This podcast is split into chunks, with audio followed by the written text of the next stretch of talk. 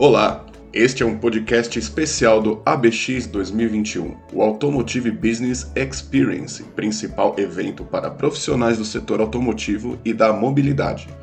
Eu sou Bruno de Oliveira, repórter da Automotive Business, e nesta edição vamos falar sobre Rota 2030, as próximas etapas do programa automotivo. Mas antes, deixa eu fazer um convite para você que quer mais conteúdo dentro da plataforma do ABX 2021.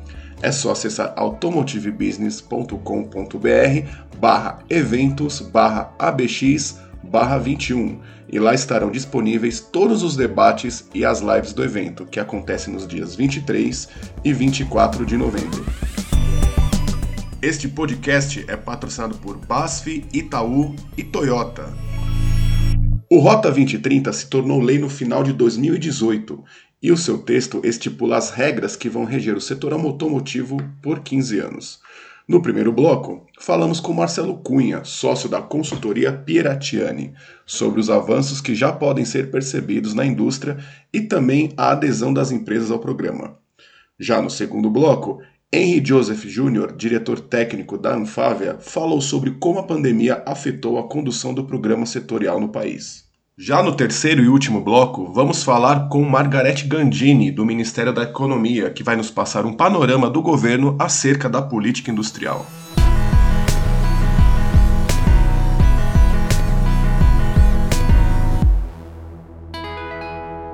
Você está ouvindo neste momento o podcast do ABX 2021 com o tema Rota 2030, as próximas etapas do programa automotivo. Para debater este assunto, nós recebemos Marcelo Cunha, sócio da consultoria Pieratiani. Tudo bem, Marcelo? Oi, Bruno. Tudo bem? Boa tarde, boa tarde a todos. É um prazer estar com vocês. Agradeço muito o convite de estar podendo debater esse tema tão importante que é o Rota 2030 para o setor automotivo. O Rota 2030 virou lei no apagar das luzes em 2018 e, a partir de então, estabeleceu as regras para a indústria automotiva no Brasil para os próximos 15 anos. Passados aí, Marcelo, três anos, o que, que a gente pode já ver na indústria hoje que já seria reflexo dessa política industrial? Olha, Bruno, é, na prática, né, o que nós podemos, podemos ver é, é justamente projetos né, de desenvolvimento, de pesquisa e desenvolvimento do setor automotivo entre empresas, ICTs, universidades, grandes e pequenas empresas, né, sistemistas e autopeças, que vem acontecendo, né? É, é, é, o Rota 2030 ele foi regulamentado pelo decreto 9557 em 2018, é, onde foi se estabelecido três grandes capítulos da nova política setorial. Né? O primeiro deles, onde estabeleceu-se as regras de eficiência energética, desempenho estrutural é, e tecnologias assistivas à direção, além de rotulagem veicular, né? onde as empresas estão passando pelo processo de auditoria referente aos primeiros anos do programa nesse exato momento. Então, daqui a alguns meses a gente vai conseguir ver o reflexo, né, dos investimentos que foram feitos nesse capítulo e também se as metas foram é, é atingidas ou não. É, um segundo capítulo, que é o capítulo onde é, é, as empresas possuem uma meta de investimento em pesquisa e, e desenvolvimento, né? Tanto nos seus processos produtivos, quanto no, no, no aprimoramento e no desenvolvimento é, é, de novos produtos. E aí, enfim, também é, é o processo de auditoria está acontecendo é, é, nesse, nesses meses, né? Então, também teremos resultados aí a serem auferidos e analisados em um curto prazo.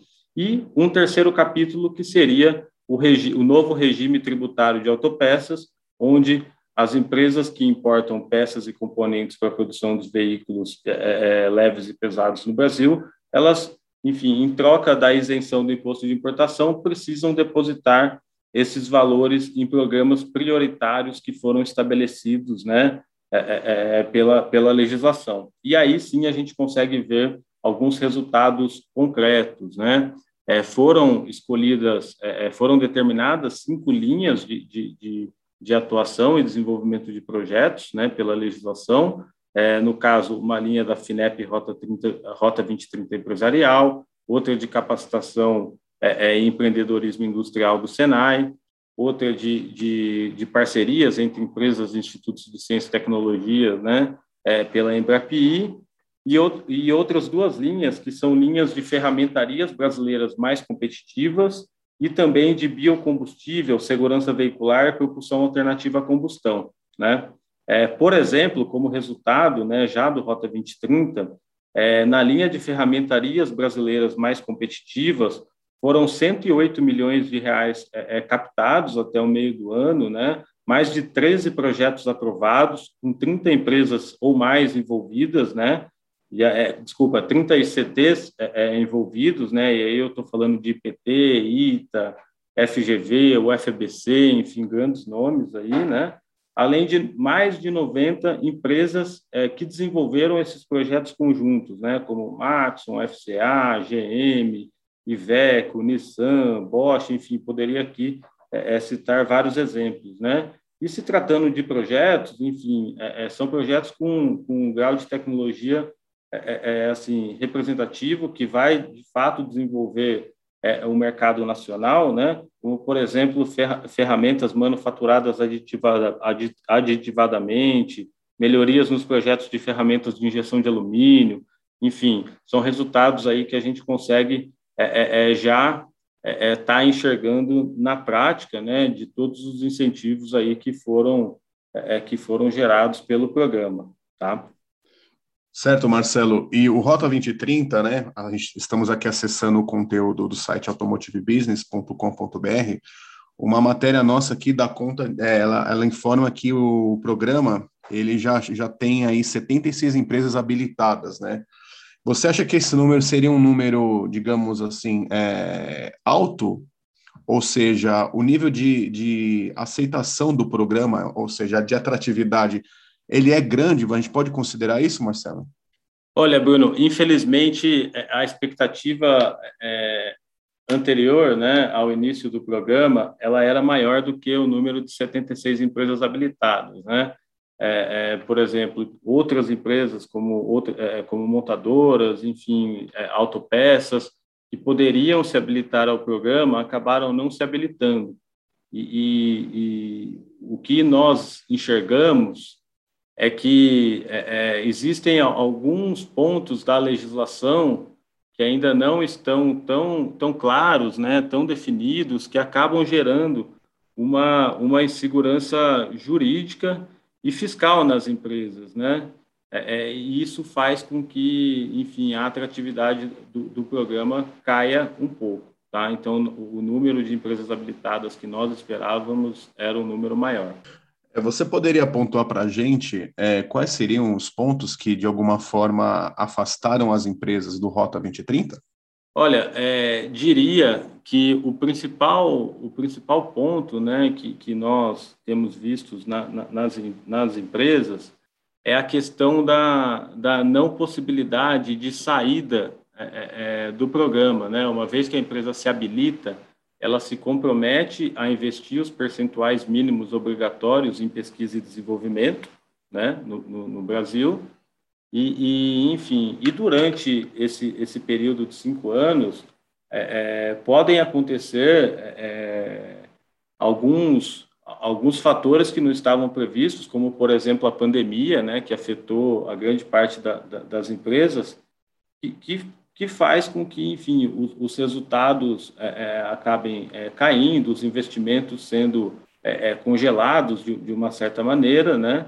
Então, essa obrigatoriedade de, cinco anos e com os percentuais divididos por ano calendário e não um percentual geral que pode ser investido durante todo o período, fez com que algumas empresas que é, é, ou por não ter a previsibilidade né, de cinco anos à frente da sua, das suas atividades de P&D aqui no país, ou até mesmo, né, é, é, enfim, por receio dessa imprevisibilidade do mercado brasileiro, né, é, é, acabasse não, não se habilitando. Tá? Esse é o principal, é, é, o principal ponto de, de não habilitação, no nosso modo de enxergar, né?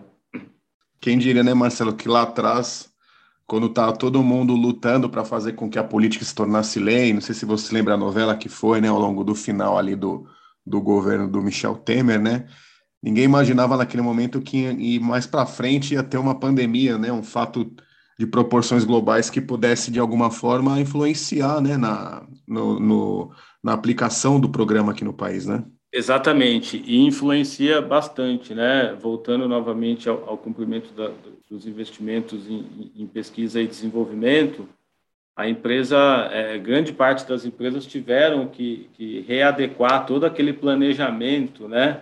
É, é, que foi feito no momento de habilitação, enfim, é, com os valores pré-definidos, né, para cumprimento das metas.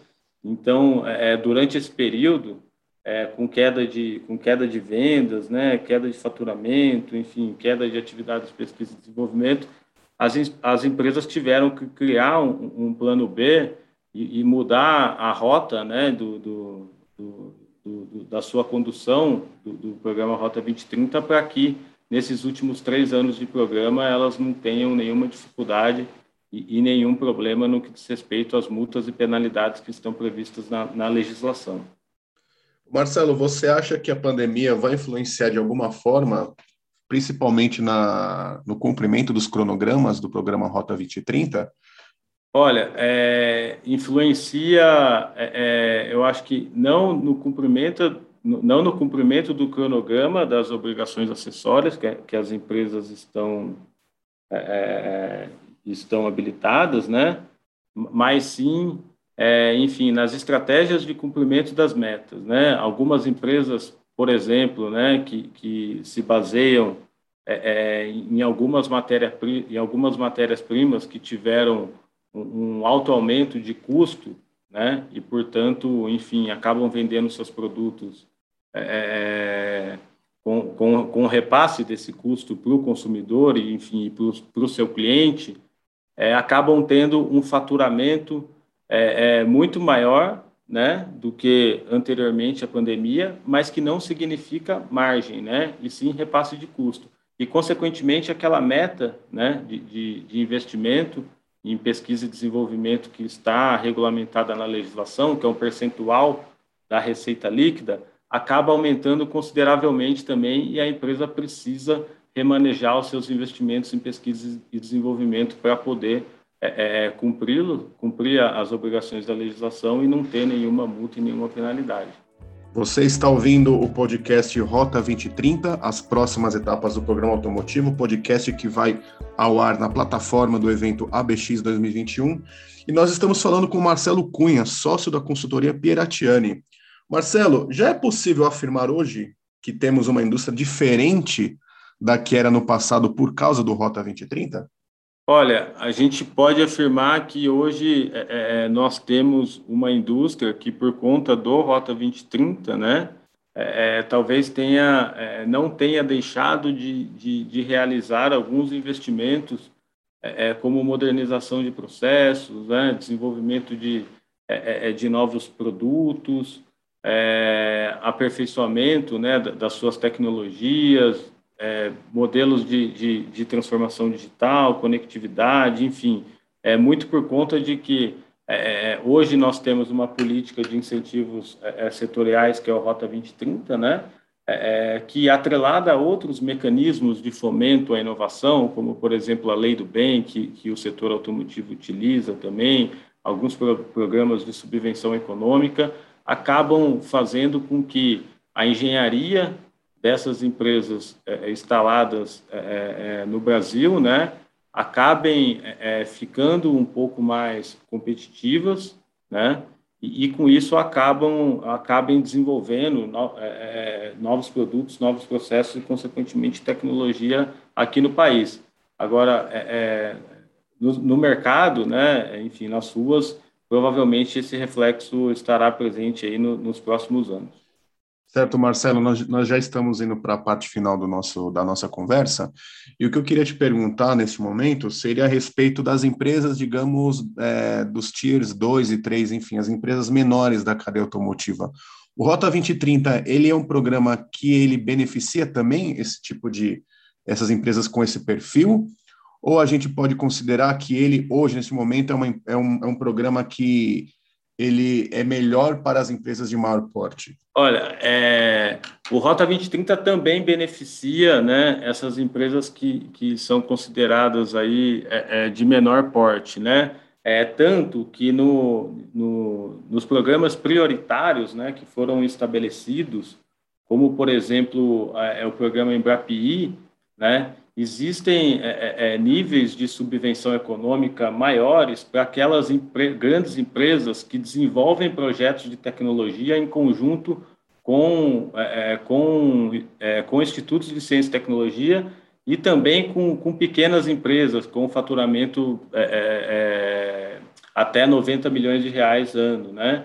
Então, assim, de uma certa, essas empresas não foram englobadas é, grande parte delas né, diretamente no benefício previsto no capítulo 2 da, da legislação, né, que é o benefício de RPJ e CSLL, mas, em contrapartida, enfim, é, foram beneficiadas porque alguns dos benefícios estabelecidos para grandes empresas prevê o desenvolvimento conjunto de tecnologia com é, é, é empresas de menores de, de menor porte. Tá? Certo, Marcelo, indo para a última questão, é, você acha que, assim, considerando o momento atual, né, vivido pela indústria automotiva, tanto no Brasil quanto no mundo, você acha que em algum momento haverá um diálogo do setor industrial com o governo no sentido de redesenhar o rota, considerando aí as influências da pandemia no cumprimento de, de cronogramas e, enfim, outros pontos do texto que poderiam aí sofrer alguma influência da pandemia? Sim, sem dúvida, Bruno. É, é, inclusive, essa é uma conversa importantíssima é, é que aconteça, né? É, muito em função daquilo que eu, que eu comentei com, com vocês, né? De, de enfim, o governo precisa é, passar uma, uma imagem de enfim, segurança jurídica, fiscal para as empresas, para que as empresas consigam ter um planejamento dos seus investimentos aqui no, no país, né? Ao contrário do que todos imaginam, né? Imaginavam que o programa é, é, é ele ele seria será renovado por mais dois ciclos, né? É, completando, é, enfim, os, os 15 anos que você comentou. É, se acena com o projeto de, lei que foi publicado, inclusive, é, agora no terceiro trimestre de 2021, onde, onde o governo ele antecipa a conclusão do Rota 2030, né? Ele faz com que o programa se encerre em, no final de julho de 2023 e não mais em dezembro, né? Então, é, é, é necessário que se tenha, é, enfim, que se estabeleça né, quais são os próximos passos da, da indústria e da política e da política setorial, né, para que as empresas consigam também é, é, é, aqui no país se tornarem mais competitivas e conseguirem atrair investimentos que hoje estão fora do Brasil. Marcelo, por que, que o governo antecipou a conclusão do Rota 2030? Você poderia explicar, por gentileza? É, na verdade, não, ainda não antecipou, né? É, é, enfim, é um, é um, é um projeto de, de lei, que, que enfim, é, está em trâmite, mas é, é, é, em função da, primeiro, da, da PEC emergencial 109, né, é, que, enfim, estabelece com que o governo é, faça a redução dos incentivos é, é, de natureza tributária no país em até oito anos, né, e, e, dentro dessa e dentro dessa medida esse projeto de lei né é, é, é, é, coloca alguns dos incentivos é, em avaliação, e um deles é o, é, o Rota 2030. Tá? Entendi. E eu imagino que isso, de alguma forma, diminui ainda mais né, o caráter de previsibilidade de um programa que surgiu justamente para isso, né? Exatamente, um programa que surgiu justamente para gerar previsibilidade para os próximos 15 anos, né, com, enfim, com metas de eficiência energética, desempenho estrutural, rotulagem veicular, com, com objetivos de aproximação né, de empresas, de grandes e pequenas empresas, de startups, de universidades, institutos de ciência e tecnologia, enfim, é, é, é sendo finalizado antes mesmo do, do, do, enfim, da sua previsão inicial, né? Isso faz com que cada vez mais o, o empresário sinta essa falta de previsibilidade e acabe, de uma certa forma, congelando investimentos. Esse foi o debate Rota 2030, as próximas etapas do programa automotivo, e nós recebemos aqui Marcelo Cunha, sócio da consultoria Peratiani. Muito obrigado mais uma vez, Marcelo, pela participação. Obrigado e até uma próxima oportunidade. Imagina, eu que agradeço o convite. Muito obrigado. Até a próxima.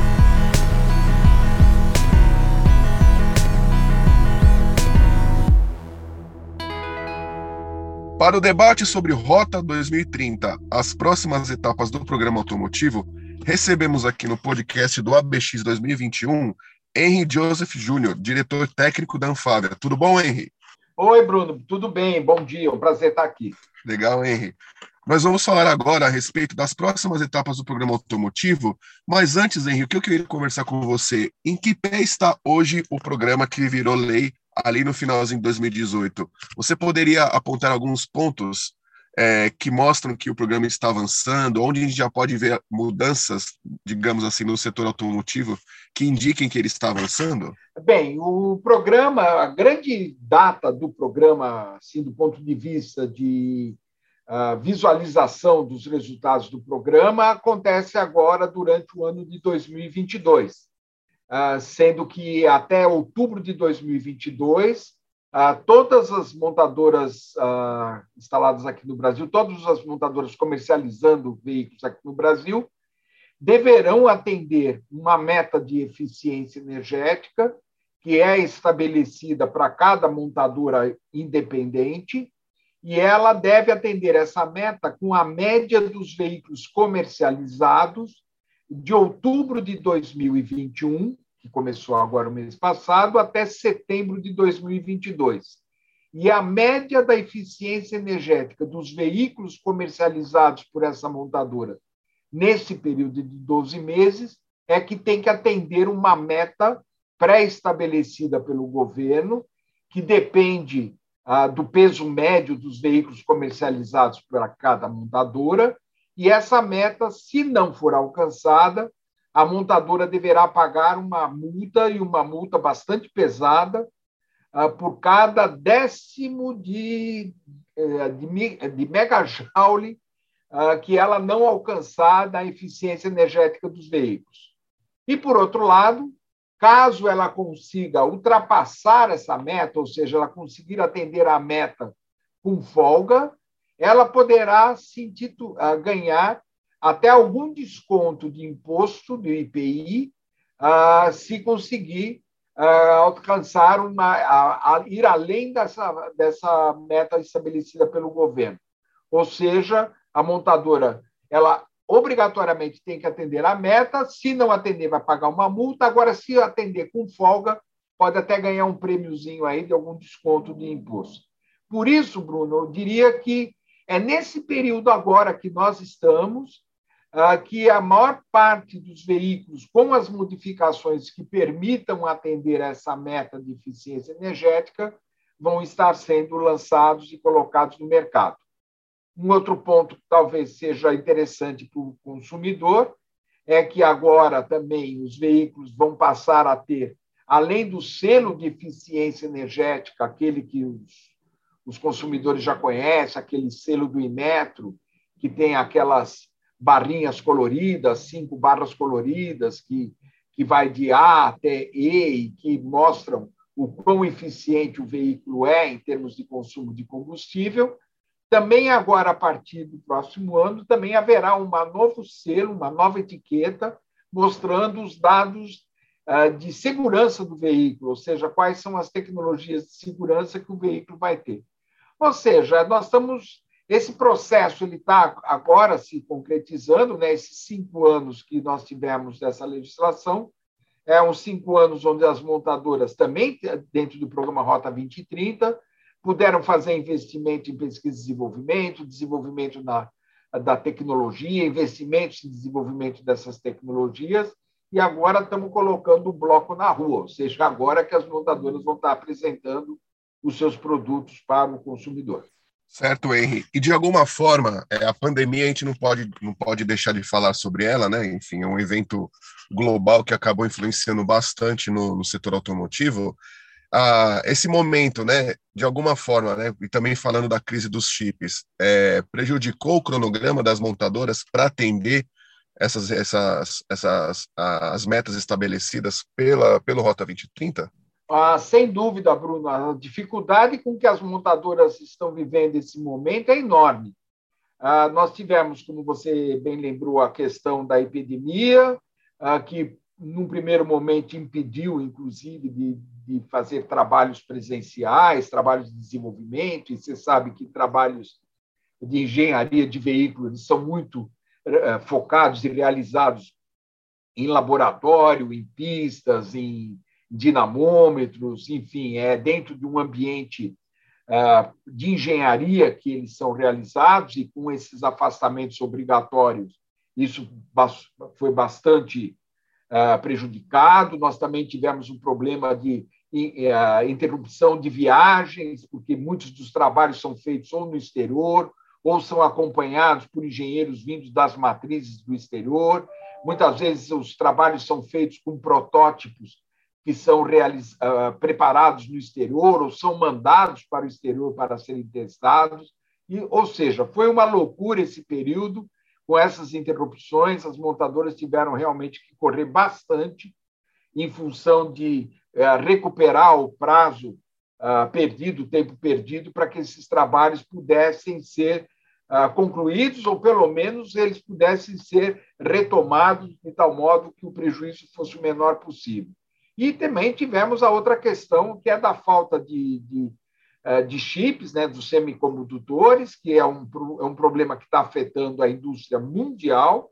Isso está afetando as montadoras de dois modos, tanto nos produtos atuais, aqueles que já estavam em produção e que, por falta de componentes, estão parados, não, não podem ser finalizados para serem colocados na rua, como também interrompeu os trabalhos de desenvolvimento dos novos modelos, que também dependem desses semicondutores, ah, para que possam ser finalizados e colocados em produção. Ou seja, é uma loucura total.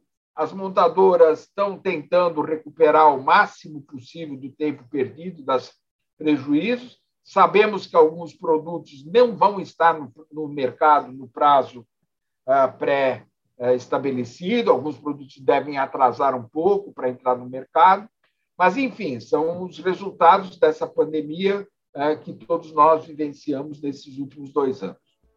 Estamos falando com Henry Joseph Jr., que é o diretor técnico da Anfávia.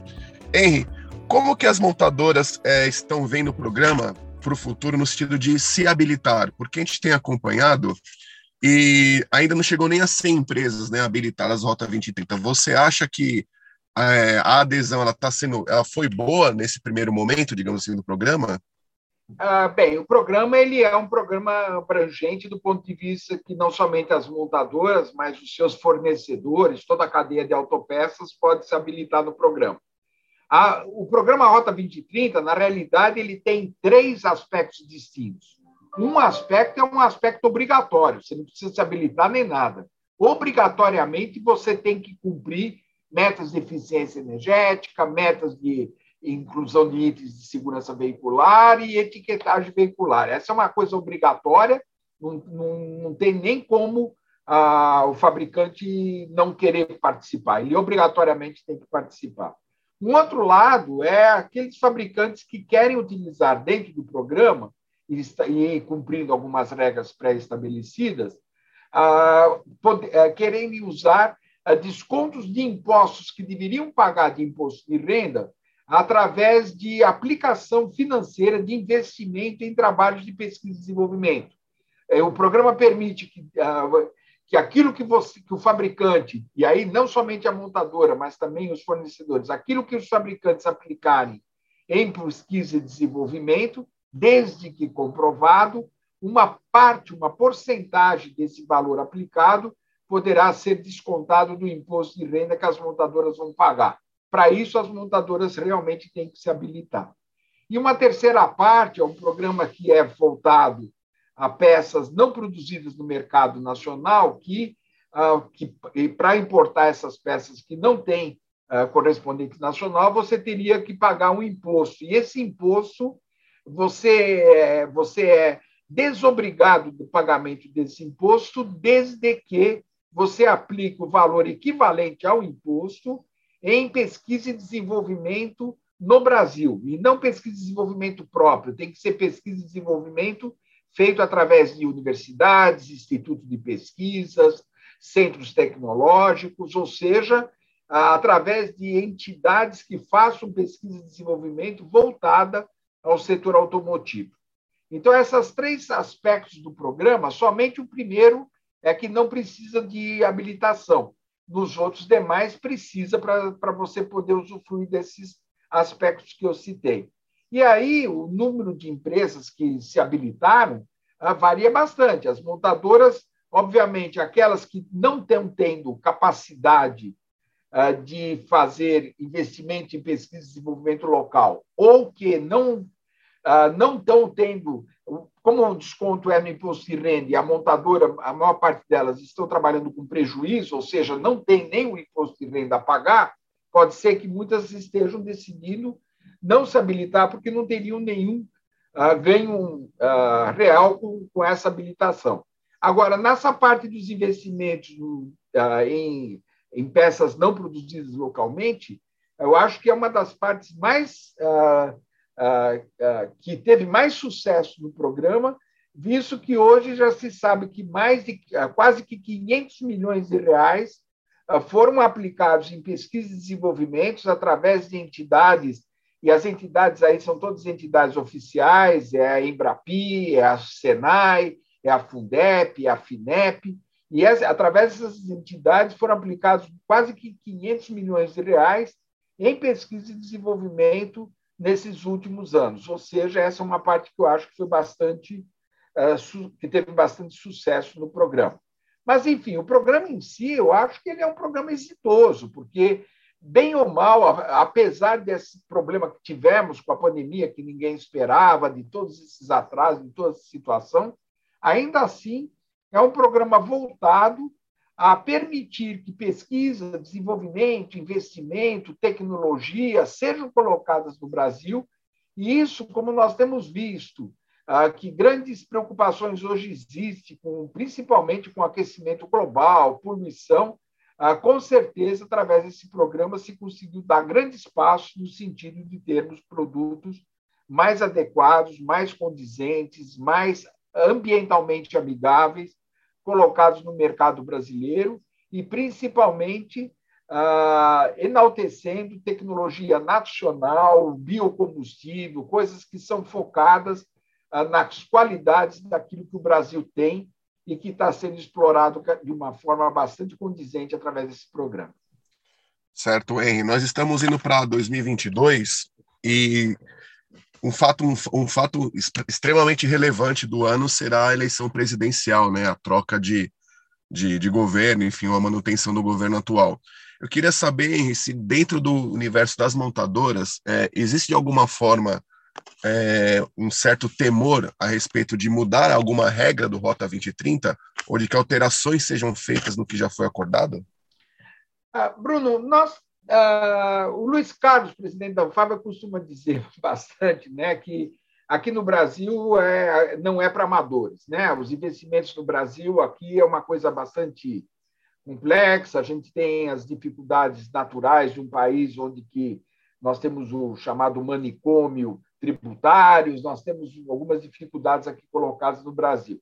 E no Brasil também, a gente sabe que até o passado é incerto, como já teve ex-ministros brincando e falando coisas nesse sentido. Ou seja, a gente sempre tem uma preocupação de que regras possam ser alteradas e que a gente possa vir a ter dificuldade com alguma coisa que uh, que estava pré-estabelecida. Mas o Rota 2030 ele foi um programa que, desde o seu nascedor, sempre foi um programa voltado a trazer previsibilidade para o setor, ou seja, na medida que ele estabelece metas que deverão ser atendidas num prazo condizente com aquele necessário para poder fazer as alterações do produto, desenvolvimentos, na medida que ele traz ah, uma visão do que vai ocorrer no mercado brasileiro em termos de regulamentação pelos próximos 10, 15 anos, ele é um programa que, sem dúvida, para o setor trouxe uma tranquilidade bastante grande do ponto de vista de trabalhar com uma visão clara de como será o caminho. Ninguém esperava, é óbvio, a epidemia, ninguém esperava que nós tivéssemos um, que o programa fosse truncado como foi. Mas nós temos conosco uma certeza de que, independente das questões políticas, questões eleitoreiras, aquilo que vem ocorrer, e até muito baseado no grande sucesso que esse programa teve em termos de salto tecnológico, em termos de investimentos, que nem eu falei, grandes investimentos em pesquisa e desenvolvimento feitas no Brasil, a possibilidade de estar usando ah, características que são próprias do Brasil, como os biocombustíveis e tecnologias que estão em desenvolvimento que vão ser colocadas no mercado, em prol, inclusive, da segurança veicular, eu acho que não há por que pensar que sejam alteradas significativamente questões desse programa. O que pode acontecer é que as datas das próximas etapas andem um pouco para frente, andem um pouco para trás, mas a gente não imagina que nem isso vai ocorrer. Ou seja, nós temos uma confiança bastante grande de que o Rota 2030 vai cumprir toda a sua carreira até chegar no 2030, como era previsto, e isso para o setor automotivo e para a sociedade e para os consumidores vai ser muito bom. Ok, Henrique. Gostaria de agradecer mais uma vez a sua participação no nosso podcast. Te mando um abraço e até uma próxima oportunidade. Eu que agradeço a oportunidade, Bruno. Muito obrigado pelo convite. Estamos sempre à disposição. Um abraço.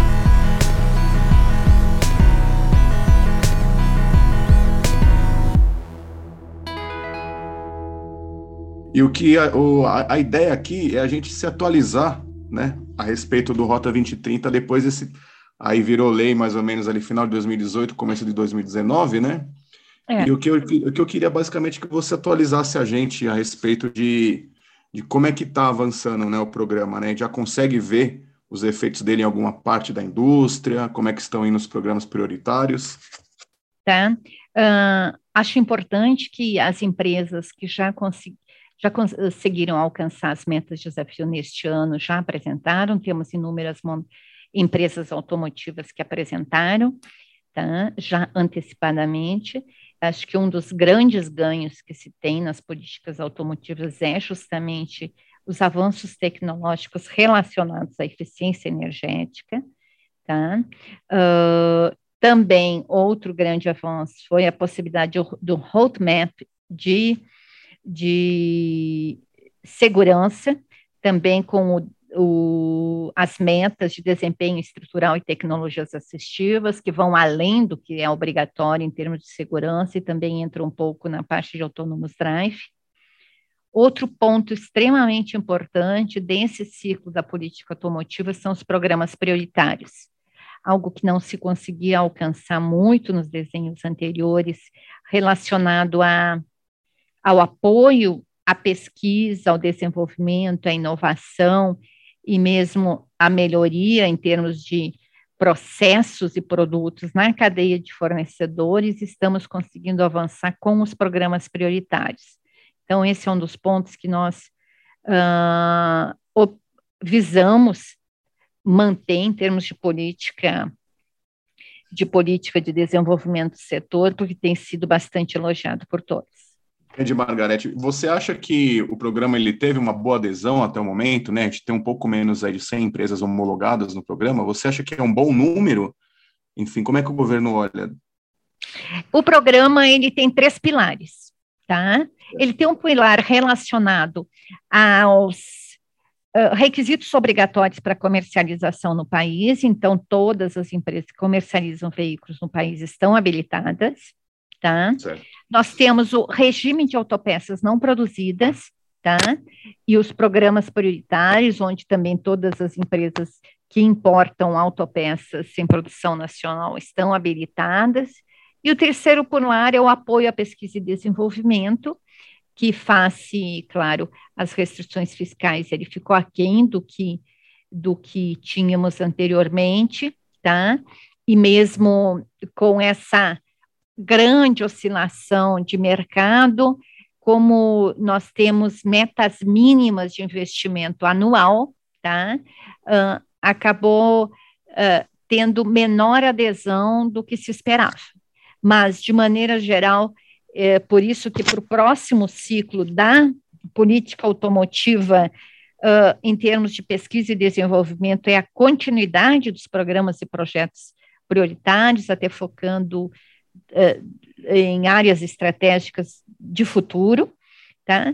E, e redesenhar a parte de apoio governamental uh, ao PID intrafirma, de maneira que possibilite que as empresas concorram de maneira mais ativa em termos de uh, busca de projetos globais dentro de suas respectivas montadoras ou sistemistas. Certo, Margarete, você citou uma certa oscilação do mercado, né? Acho que não é uhum. novidade para ninguém que, que tem essa crise de semicondutores, desabastecimento de componentes, né? De alguma forma, é, esse cenário, ele, ele mexeu no cronograma do Rota 2030 por parte das montadoras, o que você tem visto junto às empresas, né? Eles têm, as empresas estão revendo alguma meta, algum tipo de meta, alguma coisa nesse sentido, pedindo postergação de outras coisas? Ah, ah, você tem, você terá provavelmente, pelos números que a Anfaga tem anunciado, uma redução de produção, tá? Também o que tem acontecido uh, é a possibilidade de os planos de produção das montadoras até 31 de dezembro não serem alcançados para fazer o estoque de transição que está previsto na regulamentação do PROCONV, mas uh, esse tema nos parece uh, uh, superado, tá? mesmo porque é daqui a um mês e meio que inicia, e todas as montadoras já buscaram organizar seus planejamentos com vista a, a atender os prazos dispostos. Entendi. O estoque de transição, ele, ele permanece naquele período de três meses ou será postergado para mais meses, só para dar tempo para as montadoras se, se, se ajustarem, né? A legislação atual fala em prazo de três meses, tá? E isso, qualquer alteração nesse ponto é de responsabilidade do CONAMA e não há previsão de nova de reunião do CONAMA ainda neste ano. Então, eu creio que até por respeito à segurança jurídica, à previsibilidade, o que está posto na normatização é o que provavelmente prevalecerá.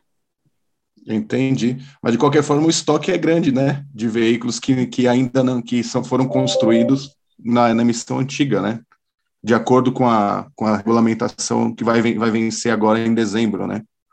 Concordo, concordo, tem um estoque de passagem, mas o que se observa no mercado é que todas as, todas as empresas estão buscando alternativas de, para cumprir o que está acordado tá? Porque você tá. sabe que essa questão de compliance nas montadoras é extremamente Sim. rígido, então uh, elas estão buscando soluções, ao menos é a informação que tem nos chegado.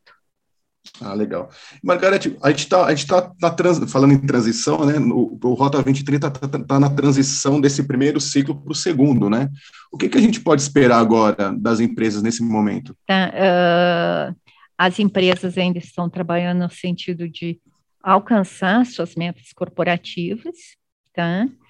E estamos em discussão quanto a, ao futuro da, da política automotiva do próprio Rota, mas já temos alguns pontos de consenso, os principais pontos de consenso é justamente o que eu falei, a importância de se avançar na parte de eficiência energética, tanto que, e daí mais alinhado a um tema de descarbonização, eh, e no próximo ciclo o objetivo é que justamente a, você tenha a pegada de carbono do uso completo do combustível, do poço à roda, tá?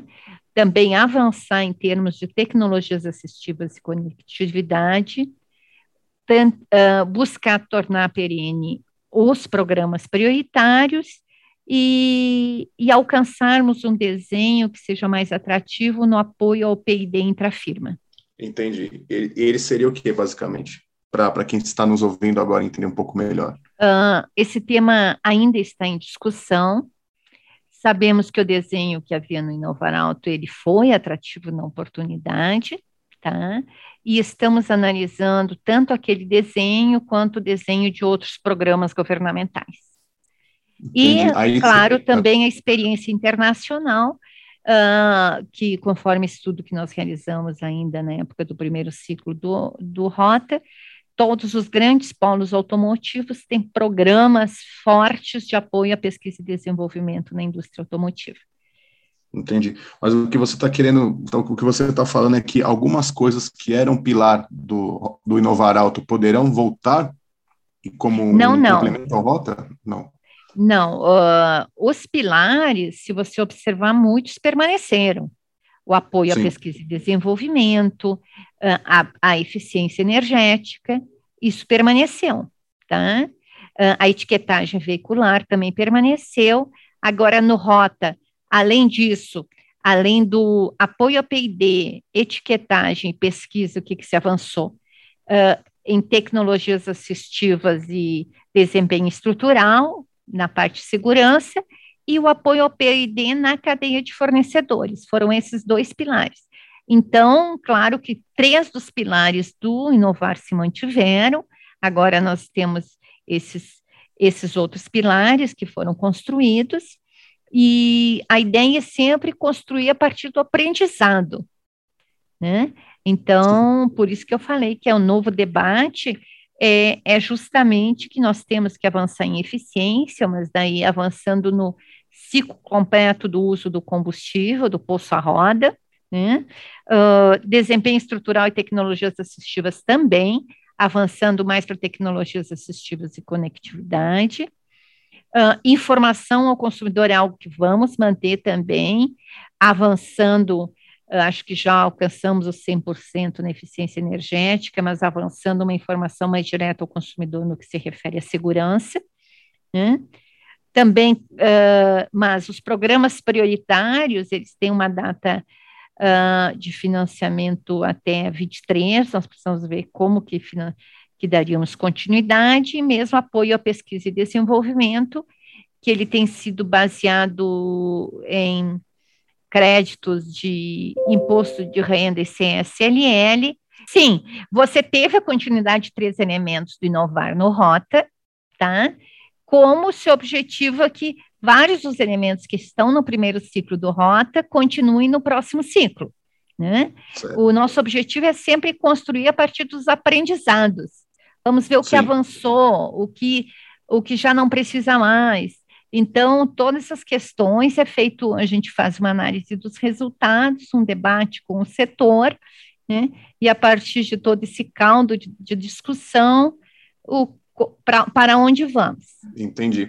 Margarete, é, a, a, a PEC emergencial, ela, ela chegou em algum momento a interferir no que está acordado no Rota 2030, ela, ou, ou seja, o teto de gasto, enfim, essa, essa, essa questão do governo atual de de reduzir alguns custos, enfim, tem refletido no Rota 2030?